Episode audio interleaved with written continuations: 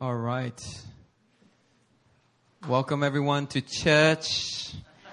Come on, church. It's a great day for some church, church.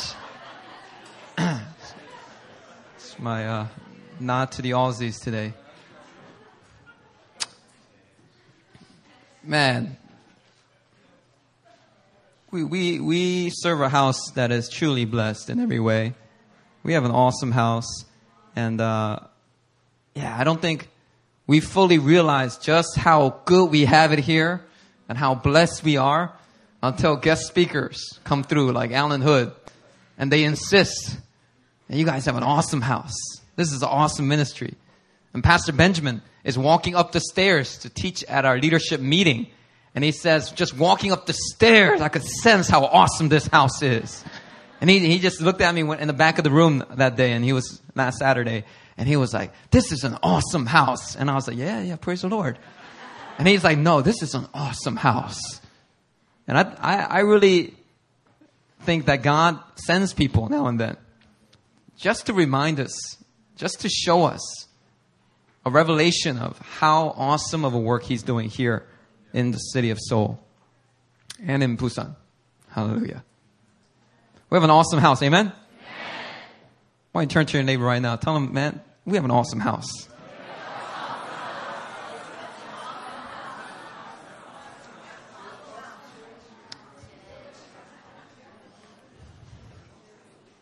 All right, let's turn to Genesis chapter 15. We'll get into the word today.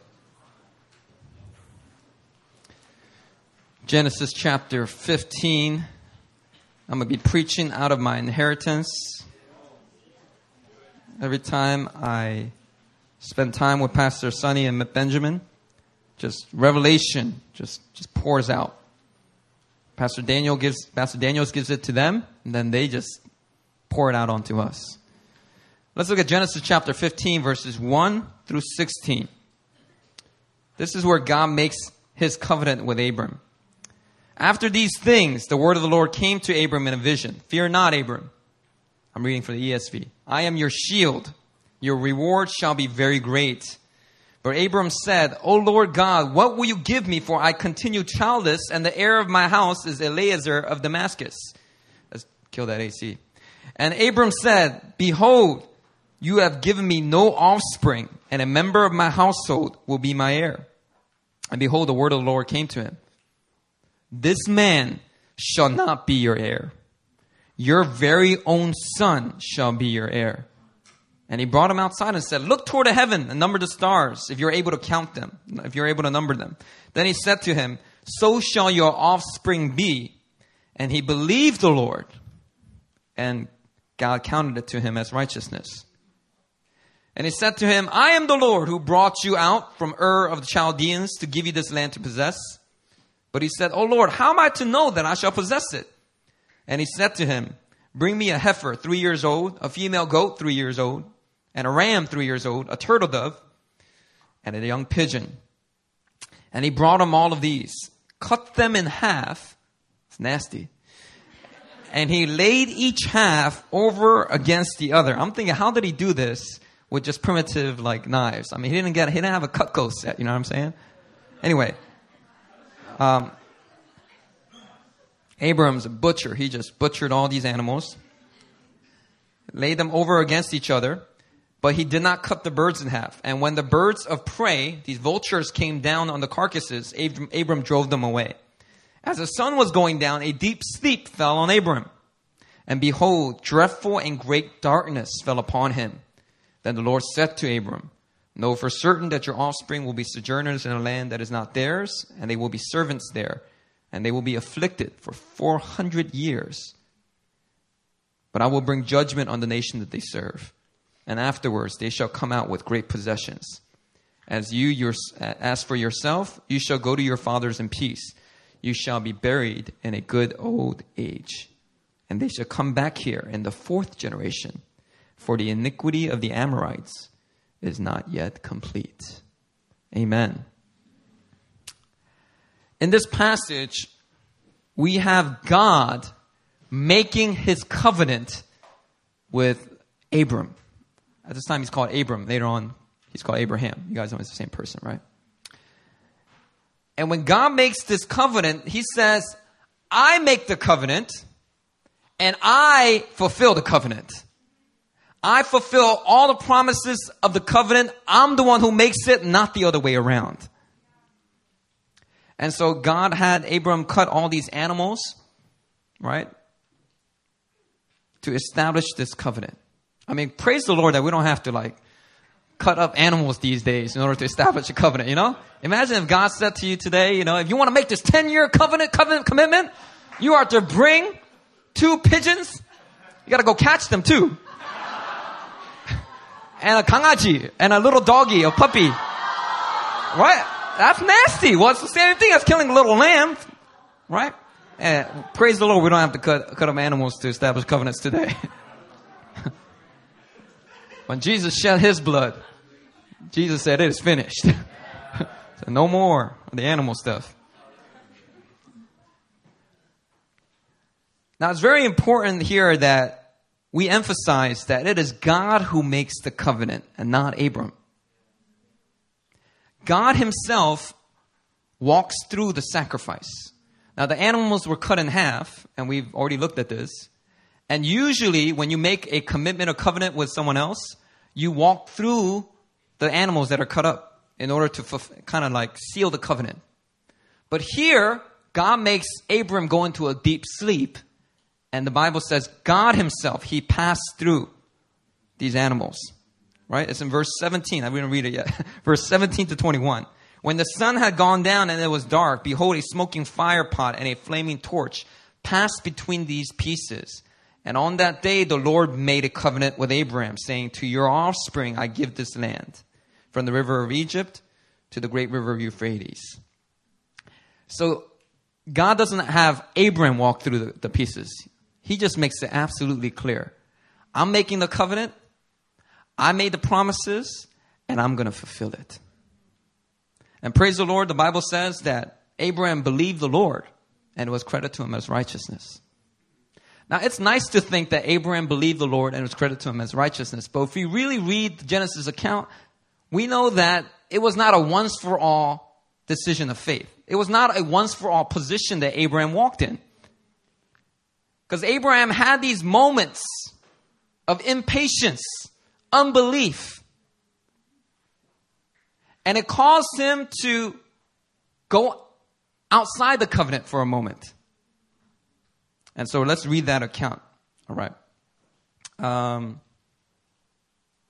uh, go to chapter 16, the very next chapter. Now, Sarai, Abram's wife, had borne him no children. She had a female Egyptian servant whose name was Hagar. And Sarah said to Abraham, Behold now, the Lord has prevented me from bearing children. Go in to my servant. It, go in to my servant. It may be that I shall obtain children by her. And Abraham listened to the voice of Sarai. Okay, now that's where Abraham went wrong. Why? Because Sarai didn't make the covenant. The voice of Sarah didn't say, I will fulfill all these promises that I've made to you. She didn't even make any promises. God is the one who made the promises. God is the one who made the covenant. So it is the voice of God that Abraham should have heeded. But here, he listens to his wife. I'm not saying that husbands, you shouldn't listen to your wives. I'm just saying that when God has made a specific promise and covenant, you need to continue to heed his voice for how it's going to be fulfilled. So, verse 3. After Abraham listened to the voice of Sarai, Abraham, after Abraham had lived 10 years in the land of Canaan, Sarai, Abraham's wife, took Hagar the Egyptian and gave her to Abraham, her husband, as a wife. And he went into Hagar, and she conceived. And when she saw that she had conceived, she looked with contempt on her mistress. And Sarai said to Abram, May the wrong done to me be on you. I gave my servant to your embrace. And when she saw that she had conceived, she looked upon me with contempt. May the Lord judge between you and me. Now, I don't know why Sarah is getting all upset. It was her idea. And now they have a child through the servant Hagar, and she's getting all bijous and she's getting all upset about it. Getting all insecure. Jealous, right? I mean, it was her idea. I would have been like, woman, it's your idea. I didn't want to do this. Anyway, no, no, that's not what I would say. What a loving husband would say, right? Um, Abraham said, verse 6, Abraham said to Sarah, Behold, your servant is in, in your power. Do to her as you please. Then Sarah dealt harshly with her, and she fled from her. And if you guys read the rest of the uh, chapter, you guys know that Hagar goes on to give birth to a child named Ishmael. Now, Ishmael was not God's perfect will for Abraham and Sarah. Ishmael was the result of Abraham having these mo- this momentary lapse of unbelief, this momentary lapse of pa- impatience, where Abraham didn't believe the, and stay and walk under the covenant. Abraham took a moment to almost negotiate with God the terms of the covenant when he didn't make the terms himself. So where God said, I promise you that your descendants will outnumber uh, be like the sand on the seashore and the stars in the sky. And at that moment, the Bible says Abraham believed her. And it was credited to him as righteousness. But later on, when it took longer than what Abraham and Sarah thought, they started in their patience start to negotiate with God and say, God, I know you made this promise and I know you made this, the terms of this covenant, but let me help you out a little bit because you seem to be having a little trouble fulfilling your promise. So let me help you out. Can I? And, and they started to negotiate with God and said, Hey, you're not giving us a child anytime soon. Why don't we just do this with our servant here? Why don't you bless this descendant of that, of that servant?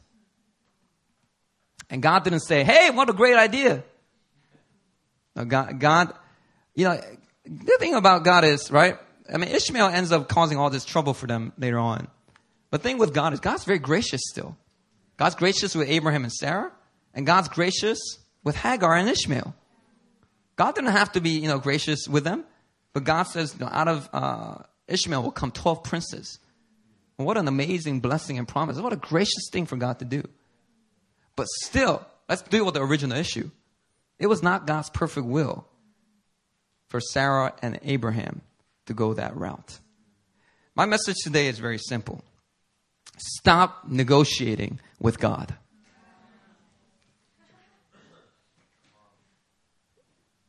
Abraham was a man of covenant.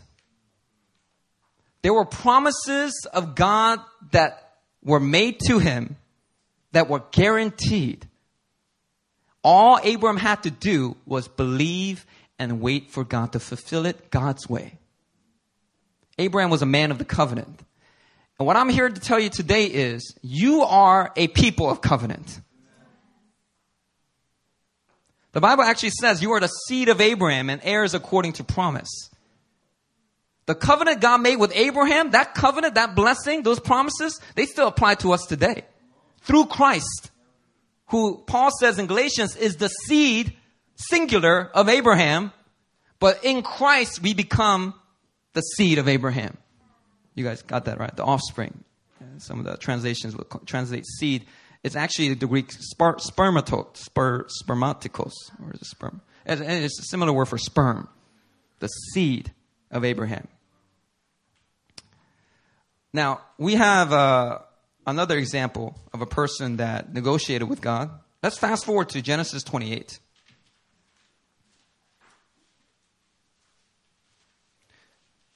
Genesis 28, verses 10 to 22. Actually, before you do that, I want to look at God's promise to Rebecca. Uh, look at Genesis 25 first. You got to remember, it's in the context of this promise. Look at verse 21. Let's read from Genesis 25, verse 21. And Isaac prayed to the Lord for his wife because she was barren. And the Lord granted his prayer.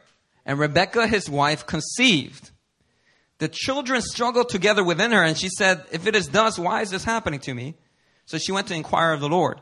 And the Lord said to her, Two nations are in your womb. Two peoples from within you shall be divided. The one shall be stronger than the other, and the older shall serve the younger. Somebody say predestination, by the way. Um, when her days, yeah, it's quoted in Romans chapter 8, so Oh dear dad. All right. Go study your Bible. Okay. Verse 24. When her days to give birth were completed, behold, there were twins in her womb. The first came out red, all his body like a hairy cloak. So they called his name Esau. Afterwards, his brother came out with his hand holding Esau's heel. So his name was called Jacob. Isaac was 60 years old when she, when she bore. Isaac was 60 years old when Rebekah bore them. Now, Rebekah is fully aware that the blessing goes to Jacob. God prophesied it over her. I'm, predestin- I'm predestinating Jacob over Esau, even though Esau is going to be the one that's born first. Rebecca, listen to me. Whether you try to have them get along as much as you like or not, there are going to be two nations divided against each other out of, out of these twins. And the younger, the, the older will serve the younger. Rebecca knew that. And Rebecca was also, mind you, aware of the promises God had made to Abraham. Okay? So you have to understand the context in which all these things took place. There were all these promises that were continually told to their children, right? Now, what does Rebecca do in response? Okay. Instead of believing God at His word and walking in terms of the covenant that God had made with them, the promises God made with them, Rebecca pretty much tried to help God fulfill what God said he would do. Anytime you try to help God fulfill what God said he'd do, you're negotiating with him. You're trying to help him out when God didn't ask for your help. You're trying to fulfill it your way and your timing when God says there's a wisdom in mine. So what happens? Right? Uh, this opportunity arises and Rebecca, Rebecca's like, this is the righteous thing to do because I know all about this prophecy that God has made over you, and you're my favorite anyway, Jacob. All right, and uh, and then so she gets Jacob in, in this big trickery, and tricks the father into blessing Jacob. Now we look back in hindsight and say, oh, this must have been God's perfect will for them. Rebecca must have prophetically discerned that this is what must take place in order for Jacob to be blessed, in order for Jacob's, the promise made to Jacob to be fulfilled. But you have to understand, man, there's a lot of flesh and foolishness going on here. What ends up happening is, man, Esau, man, he's the firstborn. He's supposed to get the blessing. When he finds out what his brother has done, and, and even Jacob, instead of believing God and waiting on God to fulfill the promises that God made, he also tried to help God out. What did he do, right? He, he got Esau to sell his birthright for a bowl of soup.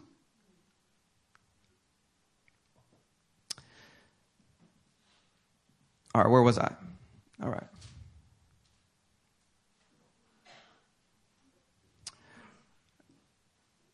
So we always look back on this story and we think that Jacob did the righteous thing. But I think we need to kind of see the revelation that there is a lot of helping God out here that God never really wanted. It was not willed by God. One thing that Pastor Benjamin shared with me that kind of really blew me away. Uh, look at Genesis chapter 28. Let's read about this famous account where Jacob has a dream of a ladder ascending into heaven. Look at Genesis 28, verses 10. 10 to 22. All right, Jacob, he gets into this big argument with Esau. Esau's like, I'm going to kill you. I can't believe you took my birthright. You took my blessing. Right?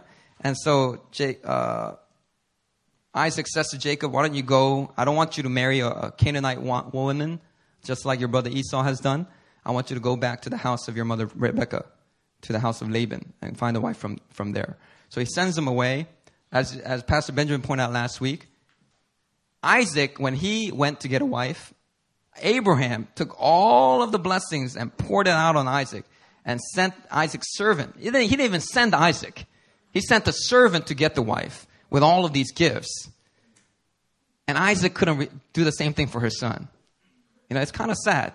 But you know, you're thinking Isaac, maybe he feels a little manipulated. You know, he does remember how he was treated. Instead, maybe he's just like feeling like, you know what, Jacob, you're on your own. You, know, you, you tricked me. Can't believe you did that to me. You go figure it out on your own. He sends him away. He blesses him though. Sends him away, but he sends him with nothing. So what ends up happening is Jacob, he sleeps in the middle of this desert on a rock. And he's got nothing. And so he's starting to think, what do I do? How is God's promises for me going to be fulfilled now? And so he's at this place of skepticism, doubt, and God visits him with this dream. Let's read the dream here. Verse 12. He dreamed, and behold, there was a ladder set up on the earth, and the top of it reached to heaven. And behold, the angels of God were ascending and descending on it. And behold, the Lord stood above it and said, I am the Lord, the God of Abraham, your father, and the God of Isaac. On the land on which you lie, I will give it, I will give to you and to your offspring. Your offspring shall be like the dust of the earth. You shall spread abroad to the west, to the east, to the north, to the south. And in you and in your offspring shall all the families of the earth be blessed. It sounds very similar to what his grandfather Abraham used to hear all the time. Behold, I am with you and will keep you wherever you go and will bring you back to this land. For I will not leave you until I have done what I've promised you. God is once again saying, I've made the promise. I've made the covenant and I will fulfill it. Just believe me. Just as your grandfather Abraham believed me and your father Isaac believed me, you got to believe me, Jacob. You're the chosen one. Jacob awoke from his sleep and said, Surely the Lord is in this place. I did not know it. And he was afraid and said, How awesome is this place? This is none other than the house of God, and this is the gate of heaven. Now read with me. This is the key section right here. Verse 18. So early in the morning, Jacob took the stone that he had put under his head, set it up for a pillar, poured oil on top of it. He called it, he called the name of that place Bethel, but the name of the city was Luz at the first. Then Jacob made a vow. Check out the vow that he makes if God will be with me and will keep me in this way that I go and will give me bread to eat and clothing to wear so that I can come again to my father's house in peace, then the Lord shall be my God. And this stone which I've set up for a pillar shall be God's house. And of all that you give me, I will give a full tenth to you. Okay. Now, one thing you got to understand about the ancient Near East is the tenth, the tithe, was a common thing that you do with priests and, and gods in order to make covenant with those gods. So it's, it's pretty much Jacob's way of saying, I will be in covenant with you, God, if you, if you will do all these things. Now we look at that and we often glance over it and we think, what a golly thing for Jacob to say. He's starting to get it. But if you really look at what he said, he didn't get nothing. He's still stuck in this negotiating with God mindset. What did God say to him? God didn't say, hey man, check this out. I might do these things for you because, you know, you're cute. And, uh, I know you've been having it hard and your, your father, he gypped you, man. He should have sent you away with some gifts or something like that. Abraham did it for him. He couldn't do the return favor for you. Look, I know you have it hard, so let me, let me, I might help you out. Now God said, I will surely do it. Your offspring will be, will, through you, all the nations, through your offspring, all the nations, all the families on the earth shall be blessed. God makes this magnificent promise. He confirms what he has already said, and Jacob responds with a negotiation. Have you ever negotiated with God? Where God says, check this out. I'm going to do this for you because of the call that I have for your life. And I will surely do it. I'll give you signs that I'm doing it. I'll remind you that I'm doing it. All you got to do is believe. Let me tell you a little story. In the year 2000, I was a junior at NYU. And I was being mentored by Brother Michael, a pastor, Italian American pastor, uh, who was very spirit filled, very Pentecostal. He's a Hispanic Pentecostal, right? So I got some Hispanic Pentecostal blood in me. You know what I'm saying? Um, you, ever, you, ever, go to a Hispanic Pentecostal church? It's on a different level. And uh, he he mentored me for quite a bit, and he got a prophetic word, and he asked me, "Christian, have you been baptized?" And I said, "Yeah, I think I was baptized as a little baby in a typical Presbyterian baby baptism." He said, "Well, have you have you been baptized as an adult?" And I'm like, no, not really. You know, I received Christ when I was in fourth grade, but I didn't really get baptized. Said, no, the Lord's putting it on my heart to tell you, you need to get baptized because God wants you to obey His commands because of the things that He's about to do in your life. So I'm like, all right, just out of simple obedience, I'll get baptized. And so in the process of getting baptized, at that time, both of us were under a Korean church. Sound familiar? It was this other Pastor Huang, actually.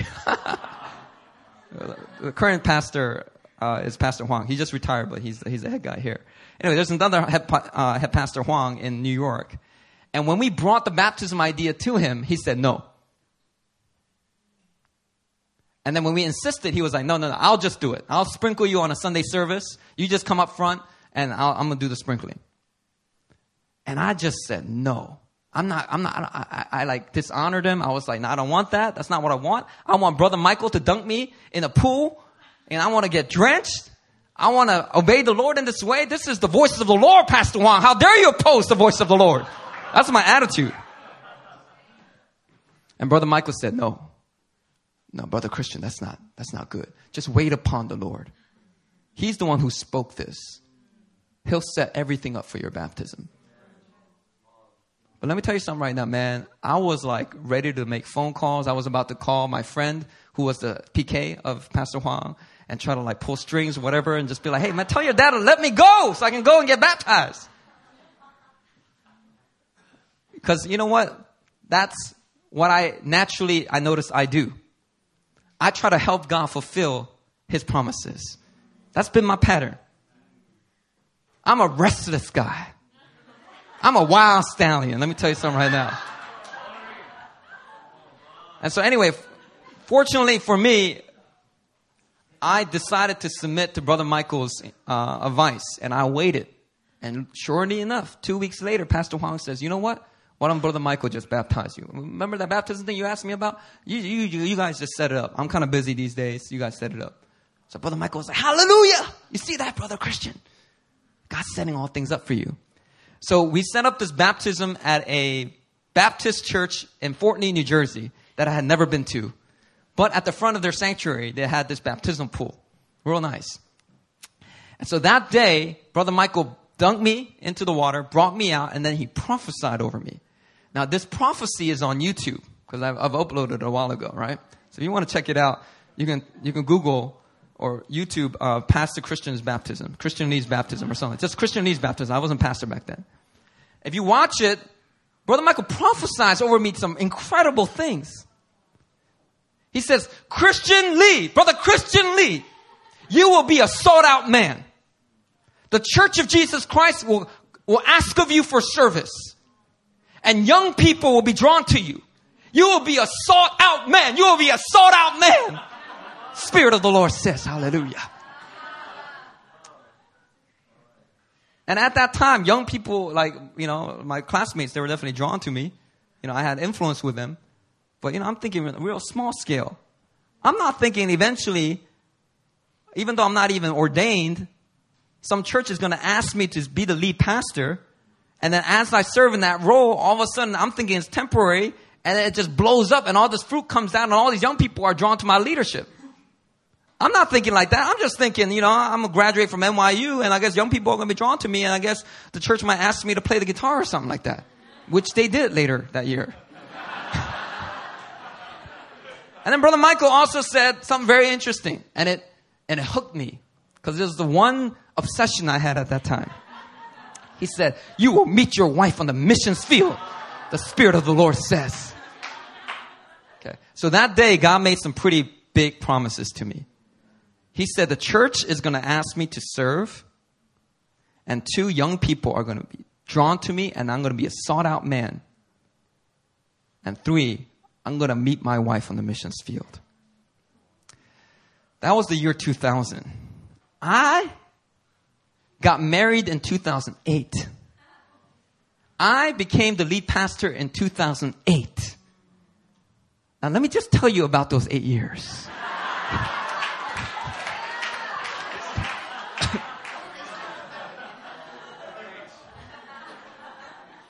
let me tell you something right now, man. I thought I would be married like, one or two years after I graduated from college. You know, God said it, He's gonna do it. Lord, hasten the day. Hallelujah. And you, so you know what I did? At that time, I was a junior in college. I had been going on mission trips with Campus Crusade. I've gone on two already. So at the end of my junior year, I applied again for another mission trip. and I remember going to Kazakhstan. I've been to Kazakhstan five or six times. Every time I go on that trip, I'll be looking for my wife. Strasvice, er Olia. Olia. Lord, is Olia the one? Is Jenya the one? Julia? I'll tell you something right now, man. It was exciting every time I went on. And in fact, in fact, in fact, from that prophecy on, I went on mission trips every single summer. Actually, to this day, I've been on mission trips almost every single summer, except the exception of the one in which I got married. Other than that year, I've been on mission trips every single summer, and when I got to Korea, every single winter. I've been just going on mission trips. Why? Because I'm like, Lord, you said it. I got to help you out. Let me go on some trips. Let me see where my wife is at. And then one day, my New Jersey pastor, Pastor Kevin, he said, he said, hey, Christian, you know, our church, we're proud to uh, support you because I was on staff at Campus Crusade and I had to raise full-time support. I had to raise $2,500 a month. And so the church was helping me out. And he's like, yeah, we're, we're, you know, we're really proud to support you. And I was like, well, you know, I know that I'm not on the missions field. I'm not a missionary per se. You know, I'm just reaching out to college students. I hope that people are okay with that. And Pastor Kevin was like, no, no, no, no, no, Christian. You are our missionary. And your missions field is Columbia University. So I said Kazakhstan to Columbia University. Let me be real. I will not lie. So from that point on, man, every time I was meeting Columbia students, I know, I know. I didn't have covering back then. I didn't really have very, I didn't have very good strong covering back then. All right. And I'll just be, you know, meeting people and I'll be like, Lord, is she the one? Is she the one? Mission field, you know what I mean? Man, I can tell you, I probably had about like, like five journal entries about five different girls that I met on the missions field that I could have sworn she's my wife. And I'm like, Lord, I, I know this is the one. Thank you. I finally met her. I, I have like five different journal entries. I kid you not.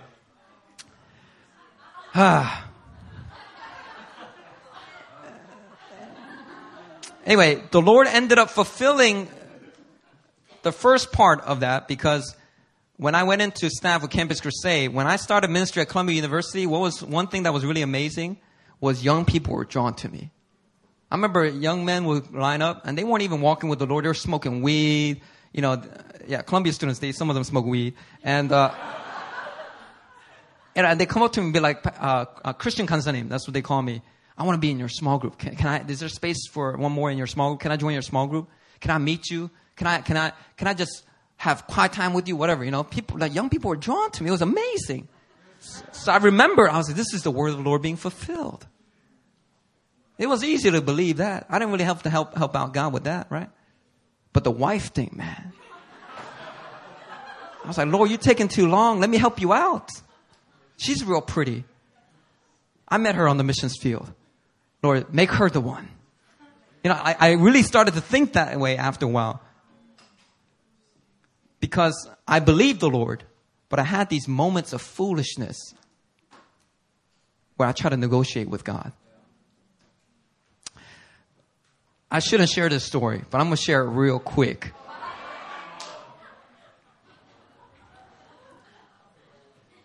Ah, should I share this, Lord? Okay, I'll share it real quick, okay? Oh, man. Should I share it, Lord? It's okay, right? Anyway, it's okay. This girl has moved on. She's gotten married. I'm married. It's okay. We can move on, right? Anyway, right before God called me out to Korea, 2005, ministry at Columbia University was fruitful, was, was booming. It was like probably the, one of the largest campus ministries on, on the campus. And God had turned that all around in two years. You know, with, with my uh, service and uh, under some of my leadership, it just really grew. And I was loving it there. And the students were really honoring me and they were really loving on me. And, and it, was, it, was, it was a powerful thing. I didn't want to leave. But then the Lord started to speak through prophetic word, through dreams. The Lord said, You know, I'm calling you to Korea. I want you to come out to Korea. And Brother Michael said, he prophesied, Brother Christian, God is going to show you favor from people in high positions of authority, high positions of leadership. They're going to start showing you favor. That's the hand of the Lord. And so I noticed I was getting favor from the founding director of KCC in America, this Dr. Youngwon Kang that most people don't even know. He showed me all this favor. He used to support me like $500 a month out of nowhere just to like for me to help out with the website, which I didn't even do a good job with. But he was just like helping me all this all this favor, and then director of New York, uh, Chung Gansanim showed me all this favor, and then I get a phone call saying that the president of CCC here in Korea, Dr. Sungmin Park, that he wants to meet with me next time he visits New York. And so I remember I was driving him to the airport, and I don't even know him. And he's like, Christian, I've heard a lot of good things about your ministry at Columbia. And uh, I just want to give you a challenge. I want you to pray about it. All right. I want to invite you to come out to Korea for two years to help out with a big global conference that we're hosting in Busan. I want you to fly out and I'll, and I'll take care of you. I'll provide everything you need. You just, I just want you to say yes. Will you come? I want to invite you. Come out and I'll take care of you. And so I, I said, all right, Dr. Park. You know, we didn't have sonships. It was always like, I'll pray about it. Thank you for that. So I prayed about it, and, but the Lord confirmed it. So now the Lord is confirming things for me to move to Korea. And now you guys know why God brought me to Korea, right? It was more than just that conference. But I didn't know that back then. And at that time, I, I was interested in a Columbia student. Not that many Columbia students here today, right? Anyway, I was interested in a Columbia student, and uh, she was kind of young. And uh, at that time, I was like 25, right? I was 25 years old. And staff are not allowed to date students. Yeah, that's right. That's right. Hallelujah.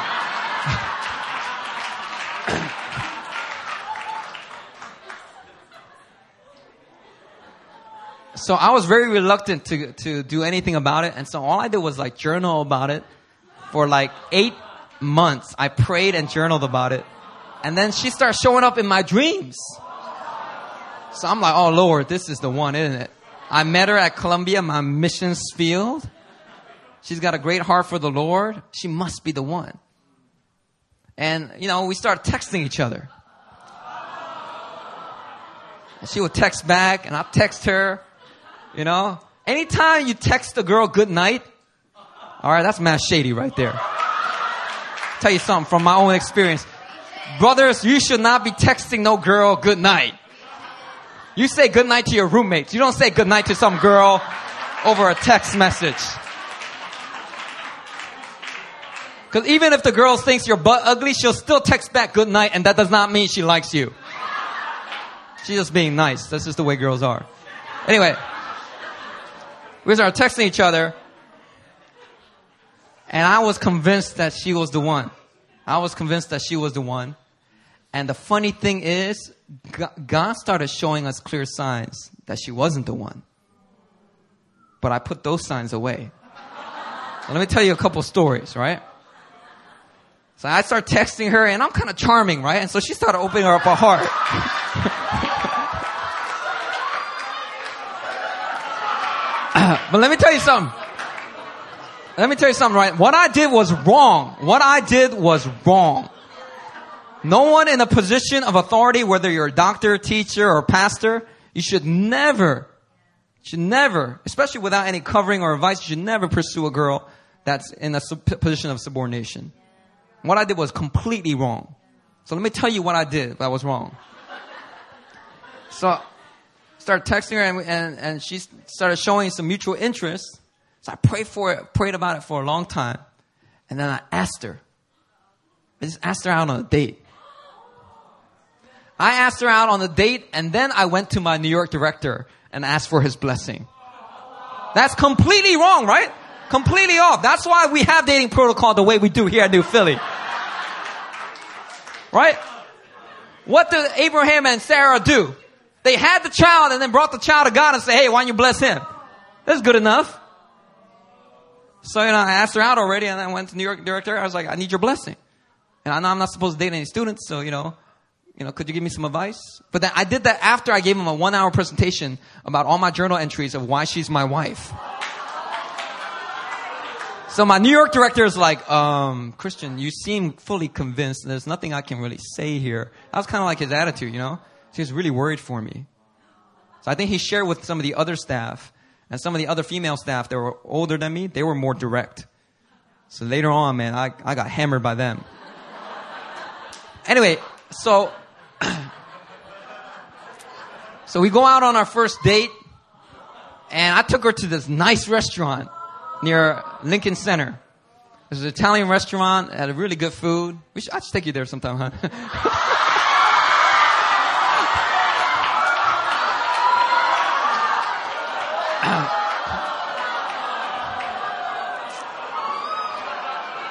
I I spent I spent a lot of money, but you know, we had a good time. And afterwards, we took a walk through Central Park, and it was like magical because it was a time. It was a time of the year. There's this path in Central Park where the trees they make this huge um, arc, and you can just walk through it, and it's really romantic, right? And so we're just walking through and talking, and then she's having a great time. You know, she's she's kind of reserved, but you know, she's having a good time. We sat down at the bench, and I gave her my one hour presentation why I think she's my wife. That's why we have dating protocol, all right? Anyway, so all of a sudden, all of a sudden, man, she's like pulling away and she's just like really like the tone of the date changed completely from that point on. I mean, she's just, she's just petrified. She, she just thought she's saying yes to one date. Next thing you know, you know, she, it's like I'm confronting her, you know, will you marry me, pretty much, right? And if you go against it, you're going against the word of God. That's kind of, that, that's kind of the message I gave to her. I didn't know that I was doing that. And I'm thinking, I didn't pick that up though. I kind of sensed it. I didn't pick it up. And I just thought she was nervous. So I was like, yeah, you know. I really like you. And then I walked her back to the car and I given her a single rose. All right, this is something I've done uh, with other dates, including Aaron. but anyway, that day, not only did I have a single rose, but I, I wanted to end the date with a bouquet of flowers. So not only did she have the single rose, but when I was dropping her off, I was like, let me, let me uh, take something out of the trunk. You know what she said? She, she said, uh, thank you, but I can't take it in. All my roommates are going to see it. What are they going to think? You know, well, am I just going to complete lie about it? I can't take it in. Christian, I can't take it in. And I was like, oh. but you do believe that you're my wife, right? I mean, that's the kind of foolishness I was walking in. But the thing was, what was driving me was, I thought this is the will of God. Why? Because God promised it and God was taking a while fulfilling it. So I thought I would just negotiate a little bit of the terms and make it happen. Help God out with his, with the fulfillment of his promise. Well, after that date, I asked her out again. She said yes. I told you, man, I'm charming. I'm charming. Charming. I have more hair than too. anyway, uh, so here's what happened. Let me tell you something what happened. it was the day of Columbia graduation. And granted, she's like, she's pretty young, right? She's like six years older, six years younger than me or something. It's a really big age gap back then.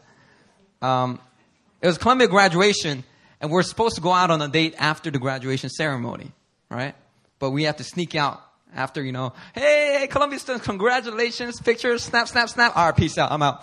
You know, I need, I need to go to my date, right? And so we were supposed to meet at the subway station at Washington Heights where the buses are that takes you to New Jersey. And we were supposed to go to New Jersey, pick up my car, and then go for a drive around Englewood Cliffs. It's real, real romantic there. I should take you there too, and and we were just gonna pick up. we're gonna pick up some sandwiches, and we're just gonna chill at Englewood Cliffs. That was the plan. That was the plan. I go to Washington Heights. She doesn't show up.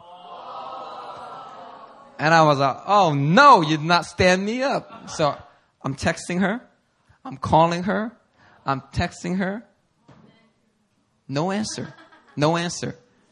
Korean, Korean drama music starts to play in the background.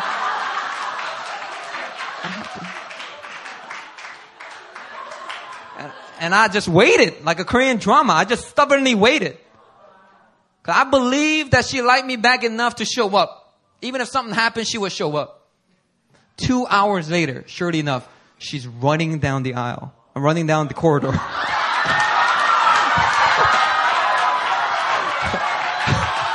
sorry, hon. Sorry, hon. She's running down the bus corridor. She's gasping for air. And I, and I'm just sitting there and I was like, hey, what's, is everything okay? What happened? And she's like, you won't believe it. All right. After the graduation, I was at, at my dorm room trying to get ready and I realized I dropped my phone at the graduation with all them thousands of people. So I went back to look for my phone and I couldn't find it and I was freaking out because I thought somebody might open the phone to find out whose phone it belongs to and see all of your text messages. You know, and then I would break the trust of all of my Columbia students. You know, because they, they, they trusted me. They looked at me as this godly man. Right? And so she was freaking out. So she was, for two hours, she was searching for the phone. And then finally, one of her friends found it and gave it to her. And she was like looking at his eyes, like, did you look at the text messages? But he didn't. He didn't. So she got the phone and she, she grabbed it and we meet up. And I'm just like, forget all the last two hours. Let's just go and have a good time. So we take the bus across to New Jersey, pick up, we pick up my car, and we drive over to Englewood Cliffs. We get some sandwiches and we're just going to go and talk, right? We drive it over to Englewood Cliffs. It's an area that nobody, especially Koreans, nobody knows about. Only like white people know about this spot, right? I drive down there. The moment we drive down, my good friend, I won't mention her name, my, my, one of my good friends that Aaron knows is in the car driving along with another Columbia student. And so as we're driving, they're driving toward us, and I'm looking at them, and she's looking at them, and we're like,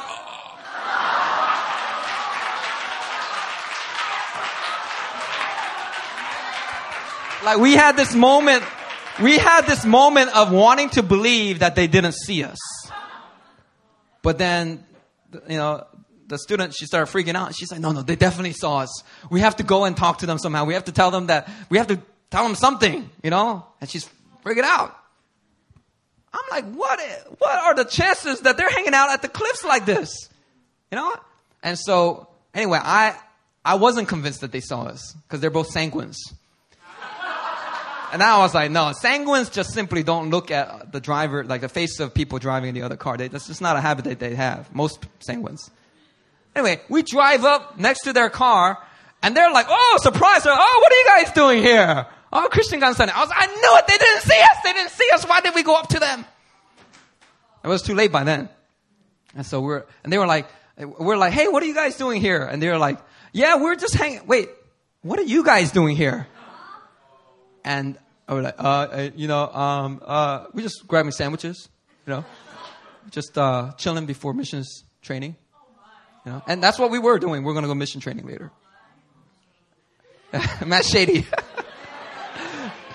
and, uh, and then they were like, you guys, um, okay, all right. Hey, um, and then she told one of the students to get into my car because, uh, cause she needed to go to the missions training with us. So, oh, this works out perfectly. Then I don't have to drive by the uh, KC office. You, you guys can take her. Can she jump in your car? And we're like, yeah, yeah, she'll just hop in the car.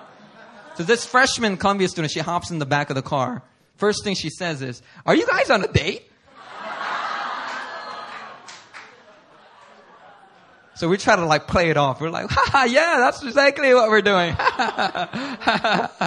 and then the freshman student was a sanguine, so she's like, ah, okay, all right, cool.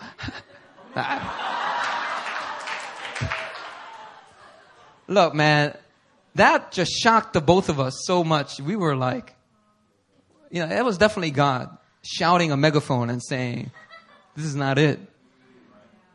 Or you need to get some covering. But I did not heed the voice of the Lord.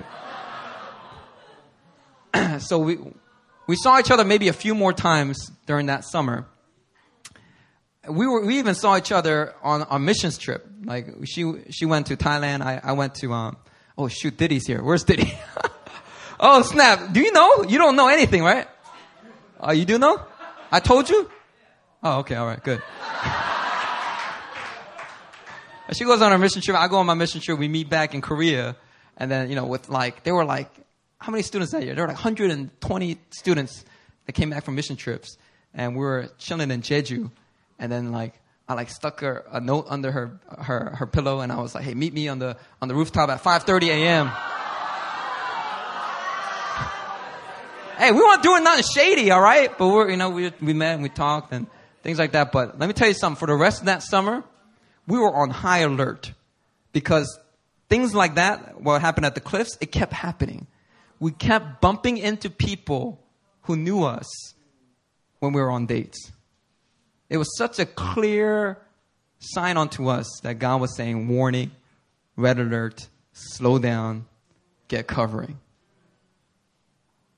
And eventually, one of the female senior staff, two of them, they sat me down. They told me, hey, this is, this is wrong, Christian. You're out of order. Can't believe you did this. I'm disappointed in you. I mean, they, they, they went the whole nine yards, tore me up. And so then I had to make a decision. Like, what am I going to do about this? I'm leaving for Korea in a few more weeks. And this relationship, I won't let it go because I'm convinced that this is the word of the Lord. And so I came before the Lord and I did this prayer, the Gethsemane prayer. I said, Lord, I really like her. She likes me back. But Lord, not my will, but yours be done. And my sweat was like great drops of blood coming down. Your will. Let this cup let this cup, let me keep this cup. anyway, I prayed that prayer and then I decided to do the honorable thing, which was I will not pursue the relationship any longer and I will actually sever the relationship until she graduates. Which would be two years later, which will be when I'm finished with Korea and I'll be back in New York. That's what happened August of 2005, when I arrived in Korea, my heart was waiting for this girl back in New York City. God was very gracious with me throughout this entire process. He didn't condemn it. He didn't say, You blew it. I'm not giving you a wife anymore. How can you date a student? You know, he, he was very gracious with me. You know, and I did more foolish things within them two years. Like, but then one thing I didn't do was I didn't date any of the girls I met here in Korea, which I think was God's grace. Because what happened was, when the two years were up, that's when I met Aaron. And my, even when I met her, I wasn't interested in her because my heart was still waiting for this other girl. I was committed to wait till she graduates. And I was committed to go back to New York City. One day I got a dream from the Lord. And in this dream, I was driving a car and I left a building which I knew was New York City, it represented New York City. I'm driving down the road and then I decide to U turn and go back to New York City. I U turn and I go back to the building, the same road that I thought I just left. And as I, as I keep driving, instead of finding New York City, I find a huge cornfield I'm at the top of a hill, a huge cornfield, and it was completely dry. Dead and dry. Dry as a bone. And I remember I started driving down that field, and then the car disappeared. And I was on a skateboard on my belly. And I'm eating all this corn, corn scratching my face. Ah. Next thing I know, the skateboard's gone. My belly's all, my clothes are all on my head. And then I reach the end, at the bottom of the hill, at the bottom of the valley, and I just look around and I just remember it being completely dry. And then I woke up. And I went to the president of CCC and I told him the dream. And I said, What do you think? And he's like, he said, I think that's a dream from the Lord. And I'm like, I think this is the interpretation, Dr. Park. You let me know what you think. I think this is God's way of saying, don't go back to New York. If you go back to New York, that is not the promised land for you. You will not be blessed. Everything will be dead and dry. Not that New York is dead and dry, but for me, that was kind of like, like my Egypt. Like, I didn't want me to go down there. It wasn't my appointed time to go back. So I told that to Dr. Park, and I thought he would be like, because he has the authority to send me back. It wasn't really my decision, actually. But when he heard that dream, he said, You know, Christian, I, I think this is from the Lord. I'm going to do everything I can so that you can stay in Korea. And I said, Really? And it was around that time I had this conversation with Dr. Park that Pastor Aaron got her healing and deliverance session and after she got set free, I remember downstairs in the pastor's room, all the prayer team, we got around her and we laid hands on her. And the moment we laid hands on her, the fire of God came upon her body. And her face got all red like a tomato.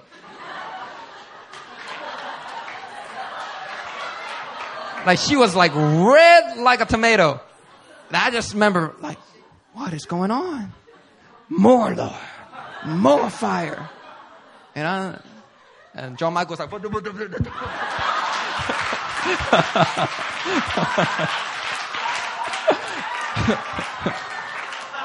she got hit with the fire that day. And she was out at Friday Fire every single week. One month later, she was a completely different person. And it was around that time I had that conversation with Dr. Park and I decided to stay in Korea. That's when I started falling in love with Aaron. But what happened was, a few months before all of this took place, that girl that I was waiting for in New York, I kind of reached out to her just to say, just to see, are you still interested? Are you waiting for me like I'm secretly waiting for you? You know? Or have you moved on? And I sent her just kind of this email just to reach out and just to be like, hey, where, where, where are you at? You don't, you know, there's no obligation, nothing, you know? You know, I've been waiting for you for all this time, but you know, there's no obligation, all right? Let me know where you're at. And I remember the, the, the song that we, we had this song from Fly to the Sky called, called Missing You.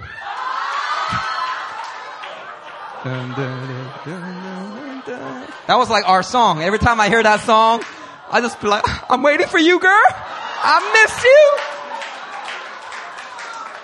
Every night, every day, I am missing you. That was, that was my first two years in Korea. But anyway, when I sent her this email and I asked her, you know, what's going on, she replied back with a very courteous, candid email. She said, Christian, I just need you to know I moved on.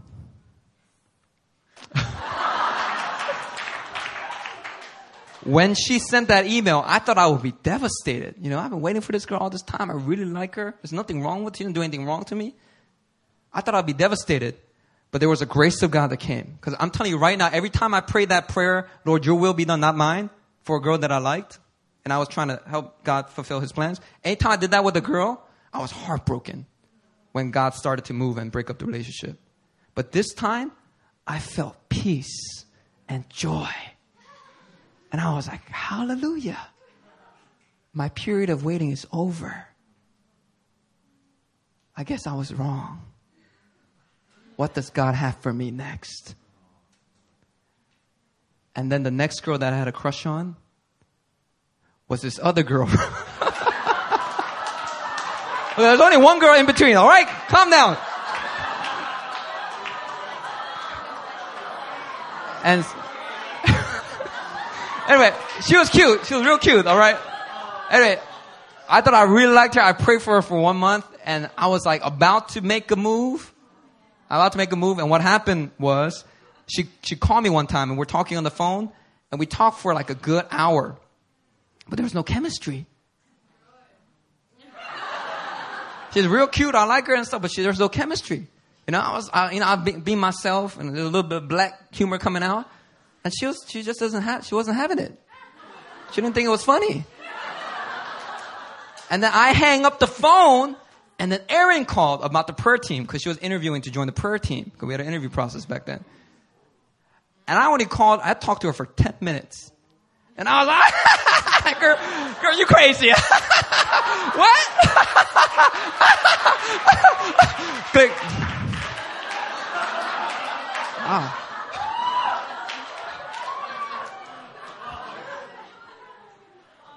Right, so I moved on from the New York girl. I moved on from this other girl. After that phone call click, I was like, man, there's something about Erin. Something about Erin. And what, let me tell you something right now. Man, I was, I didn't mean to stay on that example so long. It's because I, I feel a little embarrassed when I share that story, so I kind of want to share the whole thing so that, I'm sorry, I did that, I have so many better examples here. My, my car, I had negotiated uh, with God about my car, and then I got into this nasty mess with the car loan. I owed like like twenty thousand dollars because I didn't read the terms correctly because I kind of rushed God. I was praying to God for a car, and then God was providing one, but then I tried to help him out, and I went to a dealer and I did all this stuff, and I ended up with a car, but I have no way to pay it back. It's crazy, man. Don't don't negotiate with God. Look, what I'm trying to say, man. Here's here's the thing. Right, let me close with this. Oh, I gotta mention this though. This is real good. Pastor Benjamin mentioned this.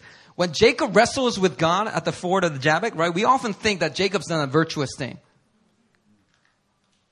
Right? And he is. He's, in, in some ways, he's very desperate because he thinks his brother Esau is to kill him. Esau's got this clan now. They're to kill him, right? Jacob's scared to death. But why is he so scared? Because he doesn't really believe the covenant still.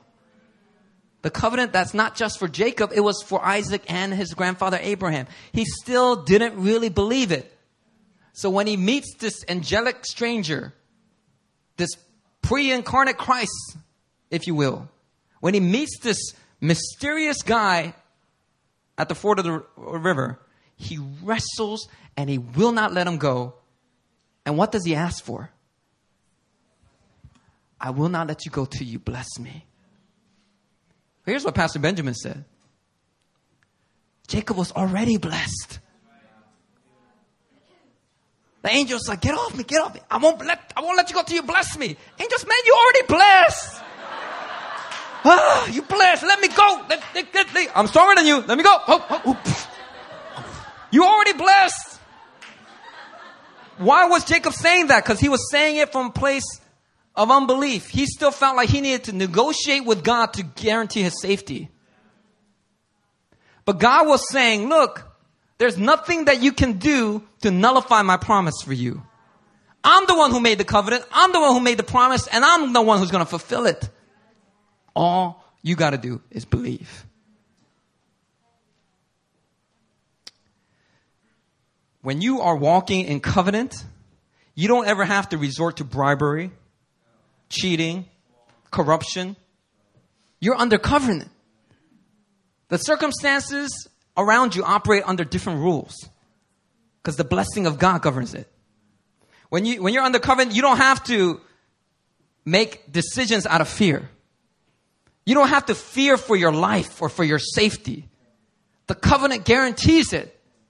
You are a man, if you're walking under covenant, you're walking under God's blessing and protection.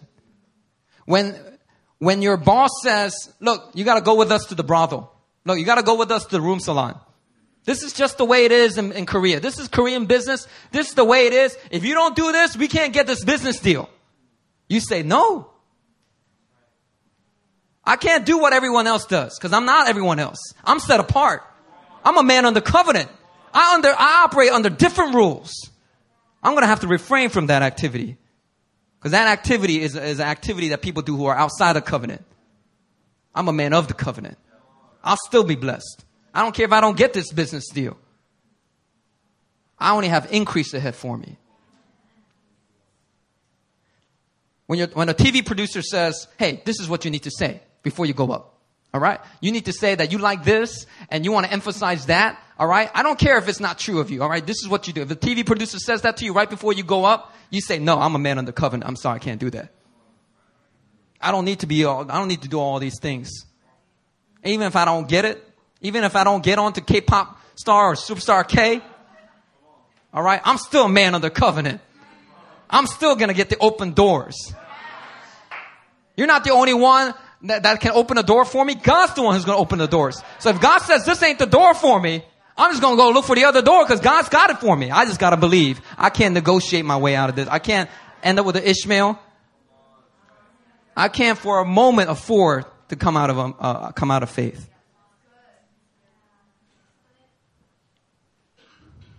Or if you're like Isaac and a famine hits the land, and the only place where you can get food is Egypt. And God says, Look, a famine hit the land. I mean, you say to yourself, Oh, a famine hit the land, let me go down to Egypt so I can survive. And God says, No. You're a man of the covenant. It don't matter where you're at. I'm going to bless you. You stay here in this land. And the Bible says Isaac sold in that year of famine, and he reaped a hundredfold. That's the covenant at work. So, you know, if a recession hits Korea, hey, hey, look, you guys, hey, hey, you know, I lost my job. You know, recession hit Korea is, really tough. Everyone's moving down to Bundang. Everyone's moving down to Suwon. Not, not, not on anyone who lives in Suwon or Bundang. All right, God bless you. But everyone's like, oh, we got we can't afford rent in the city anymore. Everyone's got to move down. And that becomes kind of like your Egypt, you know? Everyone, we're going to move down to Bundang. He say, no, I'm a man of the covenant. This recession doesn't govern my decisions. God's voice governs my decisions. What I'm trying to say, New Philly, is God has made amazing promises to you personally, just like He made for me at my baptism. He has spoken prophetic words over you about promise, about your future, about His perfect will for your life, about your marriage. And some of you women, you get, you're getting anxious. Lord, it's taking too long. Lord, let, let me help you out. Look, Naomi initiative was not you saying, let me help you out. Okay, Naomi initiative was a revelation of the Lord. So by you submitting to that, man, you were blessed. That's covenant right there. That Naomi initiative can't happen outside of covenant, by the way. You try doing it, it's not a good idea to apply to every church. I would not recommend it at any other church, all right? There's got to be a strong culture at the church. But man, some of you women, you might be thinking, man, God's made all these promises for my marriage, but it's taking too long. God, let me just help you out. Jen is real cute. Jen is just on fire for the Lord. Lord, I like Jen. Don't you bless Jen to be my husband? All right? That's just a foolishness. Not because Jen's, Jen's not a great guy. It's because you're negotiating with God. You're doing what Jacob did pretty much all his life. You're doing what Abraham did when he ended up with Ishmael. It's not a matter of just believing God for the promise. It's about staying in that place of faith. You know, we're at a time where I'm, we're in a season of building. I'm trying to encourage all of you guys, step out for entrepreneurial ideas. Step out and start your businesses. And and we feel a little bit stuck. We feel like we don't have the resources. And in the natural, it may look like it's never going to get off the ground. And you might start to meet somebody who has some shady ideas. And you're like, oh, well, you know, God promised it. Maybe He's just manifesting it through some of these shady connections. Let me tell you something right now. No, that's not the covenant. The covenant looks very particular. When God's doing it, it's easy. When God's doing it, there's a, there's an element of grace. You don't have to labor for it. You don't have to strive for it. You just believe and receive. Hallelujah. You know, when Erin and I, we started dating, we dated for two weeks. We went on three dates, had a fabulous time, and we were just pretty much like, man, this is it. This is it. And God started giving me dreams where the color orange kept showing up. The color orange oftentimes represents warning. So one time, like I was on a bus, on the back of the bus, and then Erin walked in, and her shirt was all orange. And I was like, wait a minute, she doesn't have that shirt in real life. And she came up to me, and I, I felt like God was saying, warning, warning, warning. Slow down. Warning. And then lo and behold, you know, we, I, I go and meet her um, uncle, who is her father's younger brother. And he pretty much said, I'm going to speak on behalf of Erin's father after I meet you tonight. So we met, and then he was like, no to the relationship. And that completely just put everything on brakes. And so we had to break up. Two weeks we went out. Two months we had break, we had to break up. You know, during that time, how, how tempted I was to negotiate with God. God was clearly saying, wait, Christian. I, you are under covenant. I want to bless your marriage. I'm going to bless your wife and you're going to have an amazing future together. But you got to not rush it.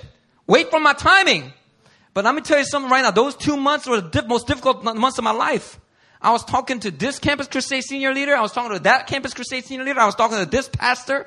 And I was like, yeah, this is what her parents said. What should I do? And some of them were like, hey, you just gotta wait, you know, you know, it's just, you know, you just gotta honor her parents' wishes. Other people was like, man, forget them. You just need to get married. Y'all adults. For this reason, man shall leave his mother and father, be united to his wife. Y'all just need to go on with it. And I was like, hallelujah, amen. And over here I was like, oh, I don't know. I like that advice. Uh, yeah, amen. Let me do this. And during those two months, man, I was, I was so close. I kept negotiating with God so close to aborting what God was doing during those two months. You see, what happened during those two months was, it wasn't so much what God was doing in our relationship or even inside of me. It was what God was doing in Erin. If you look at our journal entries from those two months we were broken up, those two months was when she received her clarity for her calling to the ministry.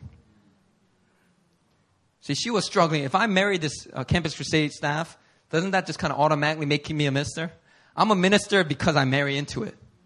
And she didn't like that idea. She's like, Lord, I want to go into ministry if you've called me into ministry. But God, you haven't said anything about that. And during the two months we were broken up, that's when God started speaking to her. I'm calling you into the ministry. I'm going to use you powerfully. You're going to be prophetic. You're going to do all these amazing things. You're going to preach. And she, you know, God was speaking to her about that during that time. If I stepped in and I said, forget your parents, and we just need to do this. We're adults. Let's just go forward with it. I would have aborted all of that. And I might have actually set back God's purposes for Erin by years. You guys hear what I'm saying? When you're under covenant, God fulfills the promises His way, His timing. And what, am I, what I'm asking all of you to do today is don't negotiate. Don't tell God how to help Him fulfill His promises. Wait for the Lord. May your soul wait for Him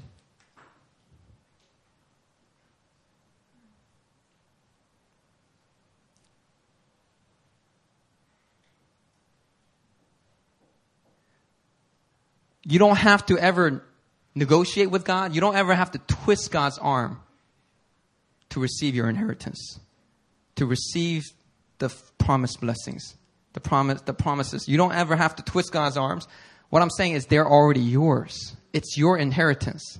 But the thing about inheritance is the dynamic of inheritance is you have to understand maturity and authority is key.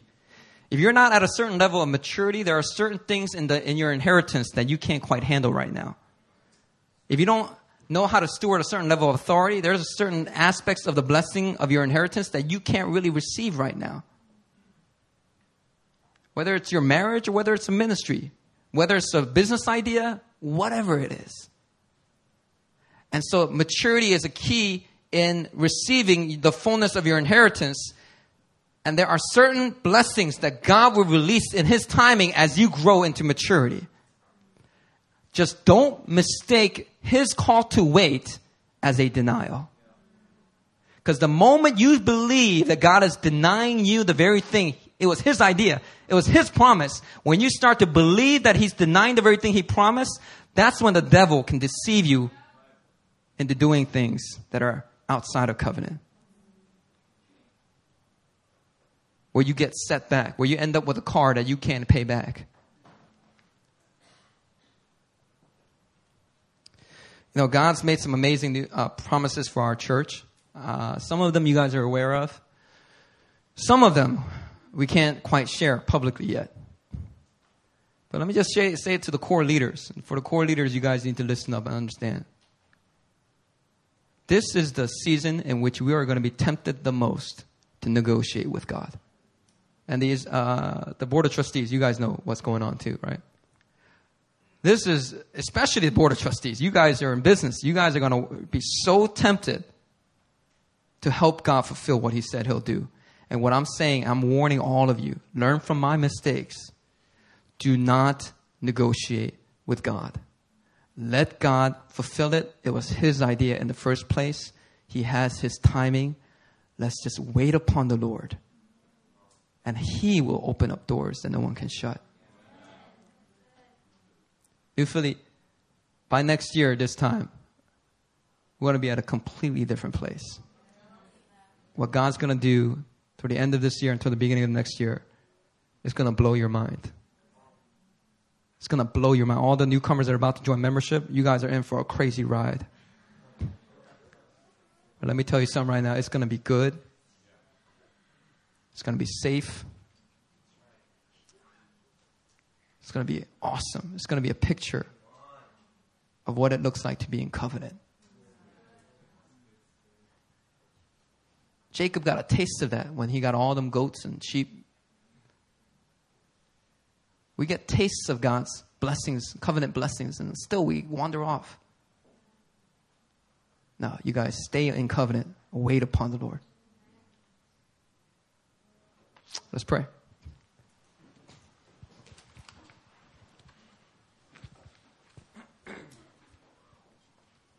I know I was kind of cryptic at the end. I meant to be. But I'm telling you right now, I assure you, the mature sons of the house, they're stewarding the prophecies that God's given us.